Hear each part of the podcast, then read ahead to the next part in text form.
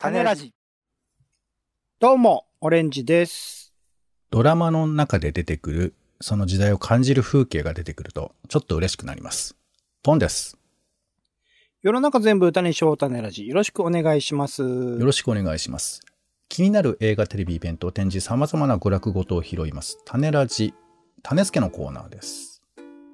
ほはい。まずは先週我々が楽しんだ娯楽ごとをご紹介しましょう。感想ピックアップです。オレンジさん。はい。先週結構ね、いい映画が多かった。あと特に7月1日公開のね、映画とかすごいのが続いているタイミングなんですけど、はい。えっ、と、先週で言うと、神は見返りを求めるとかね、ベイビーブローカー、恋は光などの、一応、まあ、ベイビーブローカーね、韓国映画にはなりますけど、日本人監督が作ってる映画面白かったですし、7月1日公開で言うと、リコリスピザと私は最悪という映画続けて見てきて、これも、まあ、たまに恋愛映画であるんですが、一癖も二癖もある映画で、すごく面白かった。特に後者のね、私は最悪はこれはぜひ見てほしいというか、ずっと主人公の女性の視点で描かれていくんですけど、そこになんかいろいろと社会とか関係する人々とのなんかいろいろないざこざがあって、その中で彼女自身がどうやってその先を生きていくのかっていうものを考える作品で、すごく、なんか身に迫るものがあって、映像的にも実験的なことをいろいろとしてて面白い作品だったので、これはおすすめですし、あと配信でね、えー、ネットフリックスストレンジャーズシングスの、えっ、とシー、シーズン4というか、ストレンジャーシングス4の、えっと、ボリューム2が7月1日にこちらも公開になっていて、それに合わせて今までの僕、過去作品ですか、ネットフリック、えっ、と、ストレンジャーシングスの、えー、3まで、えーで、4のボリューム1までずっと見てきてっていう感じのことを続けてきたので、まあ、この1ヶ月ほぼほぼなんかストレンジャーシングスずっと見てたんですけど、いよいよその蓄積の先でこのボリューム2が来てというところでね、本当いろいろ感無量というか、今までのシーズン、僕はシーズン4のこの4でいよいよこう、なんだろう、この作品の価値が出てきたと思うぐらい演出面でも映像面でもめちゃくちゃクオリティが上がってる作品でもあると思う。で、あの今まで見てなかった人もね、ぜひこのタイミングで、一応次の、えっ、と、ストレンジャーシングス5で一応完結にはなるらしいので、その準備としてもぜひ今のタイミングで追いつける人は見た方がいいなと思っております。シーズン、え、4から見ればいいの？全部見た方がいいえっと全部見た方がいいです。全部見たからこその今です。ああ、まあそうね。大体そういうもんですよね。はい、頑張りましょうん、長いですからね、歴史10年近くありますからね、歴史。う。ゾッとするな。えーっと、僕の方はですね、えー私が好きなドラマの大江戸捜査網っていうドラマがあるんですけど、はいはい。これを見まして、えー1972年7月15日、琉球の女と書いて琉球の人という回だったんですけど、うんこの回は沖縄ロケなんですよ。うーん。1972年といえば、えー沖縄復帰の年ですよ。うん5月15日が復帰だったので、本当はこの5月15日に合わせたかったんだって。うーん。だそれがちょっとまあいろいろ都合でできなかったんだけど、当時、この1972年当時の、もちろんまあ沖縄のその市街地とかは出てきませんよ。時代劇なんで。ですけど、お墓だとか洞窟だとかそういうふうなものが出てくるのよ。なんだか。で、まあ話も、えー本土と沖縄の関係とか、まあ、その時はあの、薩摩、薩摩藩の、え中に琉球があるっていう風な状況だから、そういう風なことを思わせるような内容でして、いや、なかなか、やっぱこの時代に沖縄をどう描いてるかっていう風なものってね、あの、ドラマで見るってちょっと意外と面白いなと思って、ちょっと発見だなと思って、ラッキーだったなと大江戸捜査網だけど、薩摩の方にも手を出すんだ。まあ、あの、薩摩の方っていうか、江戸で起こったある事件の関係で沖縄に、えーまあ行かなくちゃいけない。琉球に行かなきゃいけないんだけど、まあでも冷静に考えたら、大江戸から沖縄に行くのにめちゃくちゃ時間かかるから、一週間とかかかるんじゃないですか、当時で言ういや、そ、もうそんな簡単でもないと思う。だって海渡んなきゃいけないからね。うんだからその、えーまあ俺はそこはかとなく杉良太郎が、えー全日空に乗ってるんじゃないかなとみたいな 気持ちは、まああるんですけど。ね一応そうそうそう。そう、まあでもそれはもう置いといて、ね。こうんこの時代、この時に沖縄で、あの、琉球の物語をやるということがあった。だから、やっぱその当時のドラマ見てみる価値あんだなってちょっと思いましたかね。はい。あと、家電侍の最終回見ましたよ。はいはいはいはい。いや、泣けた。泣けたし、えー、スペシャルドラマが作られるっていうニュースにびっくりしたね。評判いいんだ。評判どうなんだろうね。まあでも僕は最高だと思ってますが、はい。皆さんいかがでしょうか。ということですね。はい。ありがとうございました。では、我々が、えーいろんな情報源から拾って見つけた、えー新しい娯楽ごとですね。今週の、えー娯楽ごとをご紹介しましょう。まずは新作映画です。オレンジさんお願いします。はい、えー、こちら、アミコという作品ですね。芥川賞作家でもあり、今村夏子さんが発表したデビュー小説みたいなものの映画化だそうです。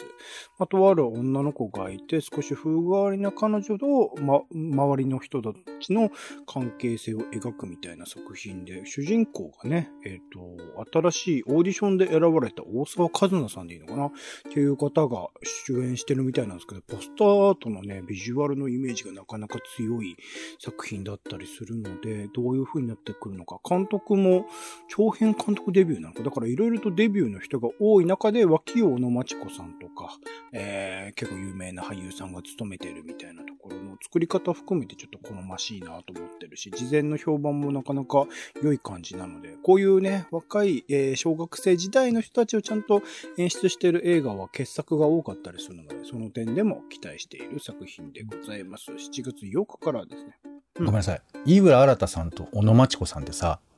うん。なんかあの、バジェットが小さい映画とかさ、なんかちょっと、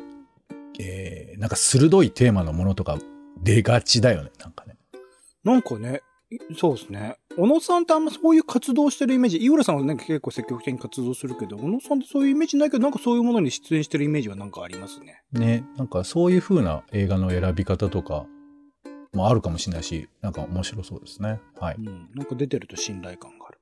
あと、えっと、ビリーバーズという作品。こちらも漫画原、えーこちらは漫画の原作ですね。山本直樹さんの漫画が原作で、なんか、あの、とある無人島で暮らしていたらいつの間にか宗教的なものに巻き込まれて、どんどんどんどんそういうカルト化していくっていう話らしいんで、そこら辺の作り方含めて、わあの、予告編見る限りではワクワクして、えー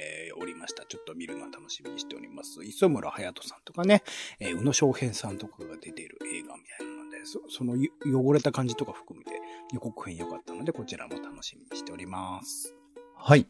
私からは、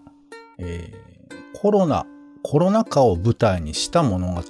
掟の門という物語、ドラマですね。はい。まあ、これあの、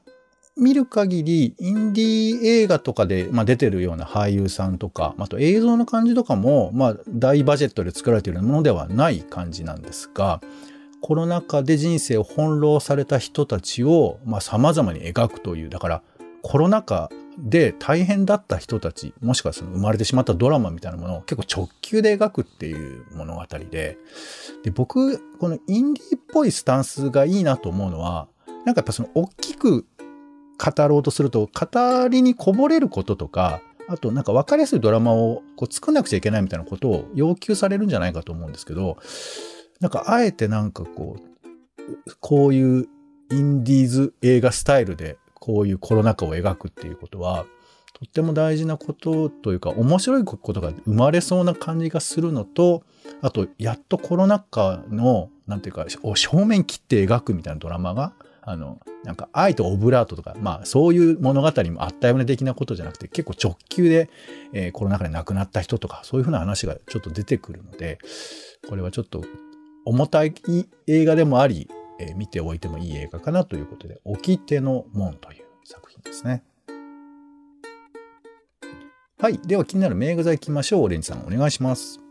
今週の気になる名画座は、テケテケテケテケテーん。目黒シネマさんでございます。7月9日から11日まで、さよならアメリカとノースモーキングのその春海ドキュメンタリー2本立てということで、今ね、改めて、えー、ハリー・スタイルズの新しいアルバム、ハリーズ・ハウスですか。の元が細野ハウスっていうところもあって、世界的にも注目をまた集めかけている細野晴臣さん。なんかあのマイペースな感じでありながら、どんどんどんどん認知が広がっていくのもすげえなって、歴史的にもね、日本音楽界においてものすごい立ち位置の人なんだけど、あのひょうひょうとしてる感じとかが、この、えー、ドキュメンタリー作品では見られると思うので、今改めて細野晴臣をチェックするのはいいんじゃないかなと思っております。4月9日から11日でございます。はい。あとですね、えっと、先々週かな紹介した東方の90年モダンと革新の映画史というシリーズ過去1か、国立映画アーカイブ京橋のところでやってますけど、えー、今週末7月10日には地球防衛軍とフランケンシュタイン対地底怪獣バラゴンというね、えー、日本だってありますので、特撮好きの人チェックしてみるといいんじゃないでしょうか。はい、ありがとうございます。では気になる家映画です。お家で楽しめる映画をご紹介ということで、今回は、えー、インビクタス。負けざる者たち、NHKBS プレミアム7月6日午後1時からの放送になります。僕、あの、まあ、映画は2009年なので、ビジュアルは見たことあるんですけど、あ、なんかスポーツの、ラグビーの映画かなと思っていたら、これ、ネルソン・マンデラが出てくる映画なんだよね。むしろ主人公の話ですね。いや、全然し、あ、ご覧になりました？うん。当時、公開当時見てましたね。うん、いやーなんか、まあ、実話をベースにした物語なんだということも、まあ、まるで知らず、えー、ということなんですけど、なんかこう、時代をね、描く物語、映画っていうのは、まあ、たくさんあるんですけれども、こういうスポーツの熱狂と合わせながら、えー、見るというのも、エンターテインメントもありながら、えー、いろんなことを考える映画かなというふうに思ったりします。はい。インビクタス、負けざる者たち。7月6日午後1時から放送されます。続いて、気になるテレビ参りましょう。まず一つ目、え、7月8日午後11時からですね、え、ドキュランドへようこそ、ウガンダベーシックインカム社会実験というテーマでして、アフリカの東部ウガンダで、まあこれ200人足らずの村なんですけど、ここで、えー、ベーシックインカムをお試ししたらどうなるのかなっていうふうな社会実験が行われたんですって。これ2年間ということで結構長い期間なんですけれども、一体これがどういう風になっていくのかっていう風なことを、えー、ユーモラスに描き出すドキュメンタリーとあるので、まあいろんな楽しいことも起こったりするんでしょう。ちょっとね、話題の言葉ではあるかと思います。そして、えー、もう一つドキュメンタリーですね。7月9日、えー、朝の4時50分からですが、テレメンタリーというドキュメンタリー枠で、人生が壊れたコロナ後遺症10人に1人のなぜということで、えー、女子大学生が、まあ、コロナに感染した上で、まあ、これ感染者の10人に1人と言われるんですが、後遺症を、まあ、患ってしまったということなんですよね。まあ、コロナについてはいろんなね、判断もあるし、えー、選択もあり得るし、なかなかこれは一口には言えないんだけども、そういう人がいるということについてちょっと向き合う時もあってもいいのかなということで、えー、コロナか、コロナの後遺症ですね。これについてのドキュメンタリーが、テレビ朝日で7月9日4時50分から放送されます。そして、えー、7月10日は、参院選挙がいよいよ始まるわけなんですけど、よく参議院選挙、まあ衆議院選挙も総選挙にはさ、その選挙当日じゃなくて前の日にやれよって意見聞きますよね、オレンジさん。そうですね。ずっと言われてることですね。前、前、前日っていうか前にね。うん、そう。で、それを受けてなのか、今回池上彰がいろいろ活用されてまして、えー、テレビ東京で7月9日ですね、前日のお昼の1時28分から2時23分で、ああいうレディ池上彰の参議院、参院選挙直前スペシャルというものをやったりとか、あと、これたまたまかもしれませんけど、7月9日の夜18時56分から池上彰のニュースそうだったのかの枠で、明日は参院選、今だから知っておきたいことスペシャルというのが、たまたまですけど、池上さんが2本前日でスペシャルをやるということになってます。うん、はい。まあ、じゃあ他の曲どうなのっていうと、えー、まあ NHK はね、ずっとちょちょこちょこちょこちょこやってますけど、まあ別に悪いかいいかって言いたかないけど、民放ではそういうのは見ては取れない感じですよね。はい。そして、えー、選挙の日ということですね。えー、当日は TBS テレビも、えー、テレ朝も、まあ、様々なところで選挙特番をやりますが、えー日本放送とかね、ラジオでも特番やってるんだということで、ちなみにこの日本放送の特番、参議院選挙開票速報、どうする、どうなる日本の未来では、鈴木福君がゲストに来ます。これ、あ、今年から選挙権があるのかな？そう18歳に成人年齢が引き下げられてから初の選挙となるということで、えー6月に18歳になった鈴木福さんがいらっしゃるということですね。なるほど。18歳の視点から見た選挙と求めるリーダー像ということで。はい。まあまあね、鈴木福君本当にいろんなところで出演されてますけどね。ここにも文化放送とか TBS などでもラジオ特番ね、やってますね。楽しみだな。はい。では、えー気になる本ということで、私が書店で見つけた本ということなんですが、2022年6月1日に発売されてました。猫ひねり問題を超一流の科学者たちが全力で考えてみた。猫の空中立ち直り反射という驚くべき謎に迫るっていう本なんですけど、オレンジさんなんで猫が高いところから落ちても足から着地できるのかその理由知ってます？めちゃくちゃ柔軟性と筋力があるからじゃないですか。えーこれはね、まだ謎が解けてないんですよ。あら。それについて結構な分厚さで本が紹介、本で説明されているので、で、もうこのことを考えるだけでみんなワクワクしていくんだっていう風な、もうみんなも好き放題に養老たけしとかも帯書きまくってますから、まあちょっとね、立ち読みでもいいので、えーあとなんか公式サイトでは、あの、部分的に読むこともできますので、ちょっと見てもいいかなというふうに思います。猫ひねり問題というのがあるということですね。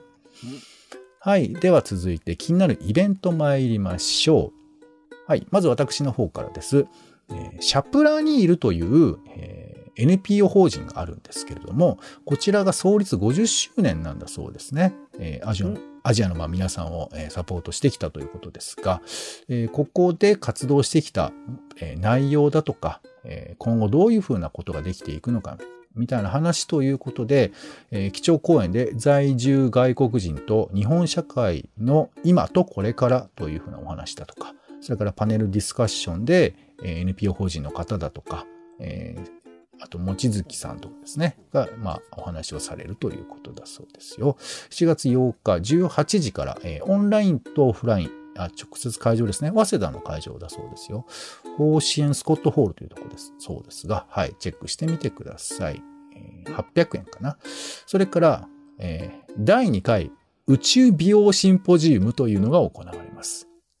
7月9日です。これね、ちょっと俺、よくわかんなかったんだけど、宇宙での生活と美容を考える。美容って美しくなるってことですね。でまだわかんない。まだわかんない。まだわかんないよね。で、そういうふうなえー活動を応援してる宇宙美容機構っていうのがあって、その活動の報告なんですって。ちょっと怖いよ。大丈夫かな？今のところ怖いよ。まあでも会場は結構大きなところで、えー日本橋三井タワーの7階とかでやるので、まあ怪しくはないと思うんですけど。まあでも新興宗教もそういうところでやるからね、普通に。まあでもさうん、確かに、えー今、地球上で感じてる僕らの美容活動と宇宙での美容活動ってイコールじゃなさそうじゃん。紫外線も強かったりするし。そうですね。あんまごめんなさい。知り合いに宇宙の人いないからあれだけど。まあ、う宇宙っていうか。か、多分、オレンジさんもポンも美容についてそもそも詳しくないじゃない。そうなの。両方遠いのよ。宇宙並みに美容遠いのよ。でも美容っていうのはめちゃくちゃもちろん市場も大きいですけど、まあね、そういうようなものに気遣ってる方も多いですし、あとそれが社会に関わる重要なキーワードだったり、武器だったりする人もいるし、だから宇宙と美容を掛け合わせるっていうのは、なんかなんだよって言いたくなるけども、これ2回目なのでどんな感じなのかなということで、まあ PTX でこれ載ってましたが、えーチェックしていただければと思います。宇宙での暮らしを考える契機とするためって書いてますけど、すごいですね。まあまあでもほらね、僕ら生活するときに、だってズームだってさ、それ入るようにちゃんと化粧するとかさ。まあいろいろあるわけいやいや、です。じゃじゃない、じゃそういう話じゃないよ。宇宙での暮らしを考える契機ですよ。まあでもある、いやだって紫外線強いとか言うよね。はい。いやいやはい、もう美容も宇宙も知らない俺たちが文句言ってる場合じゃないですからね。そうそうそうそう。はい、ありがとうございます。では、えー気になる展示行きましょう、オレンジさん。はい。これ前紹介したかな？水水木しげるの妖怪百鬼夜行展、お化けたちはこうして生まれたが、いよいよ、えっ、と、7月8日から、え9月4日まで東京シティビュー、えっ、と、六本木ヒルズのね、上の方ですよ。だからチケットもそこそこ高いです。1900円しますけれども、水木しげる先生のね、生誕100年記念しての、えー作品展ということで、もうほんといろいろな作品が見られるそうなので、水木先生が所蔵している妖怪関係の資料も初公開されるそうなので、まあ、水木しげるファンは、これはいかねばならんなと思って、えーおります。六本木のね、ヒルズの上の方とか苦手だけど、それも押していきたいなと思っております。はい、ありがとうございます。私の方からは、ガウディ生誕170年ということで、写真展が行われるそうなんですね。スペインの建築家、アントニ・ガウディ。この生誕170年ということ、えー、ってことなんですけど、この写真展が、えー文京区本駒込の時の忘れ物というところで、えー7月9日まで、えーやっています。はい。えー40年以上も前に撮影プリントされたヴィンテージプリントのモノクロとカラーの約20点が、えー公開されるということですね。ガウディ、見たことある本物？ナイス。スペインってないんで。ガウディっぽいのはね、東京でもちらっと見たりしますけどね。あの、田町っていうか芝の方にありますね。はいいやーちょっと本物見れるのか分かりませんけども、写真だけでもというところですかね。はい。といったガウディ生誕170年の写真展でした。ということで、種ラジの種助は以上となります。えーお値段とか期間はね、えー公式サイトでチェックいただくと安心かと思いますので、そちらの方を見てください。あと、えー今日ご紹介したものについては、えー概要だとかリンクなどをえー公式サイトに公式サイトに我々の公式サイトに載せていますので、そちらの方もチェックしてみてください。ということで、種ラジの種付けは以上です。ありがとうございました。お相手、はい、した。お相手は、じゃあ、ストレンジャーシングス1話から行く？これ何ヶ月かかるんですかね？えー、頑張ります。ポンと、オレンジでした。種ラジ。また。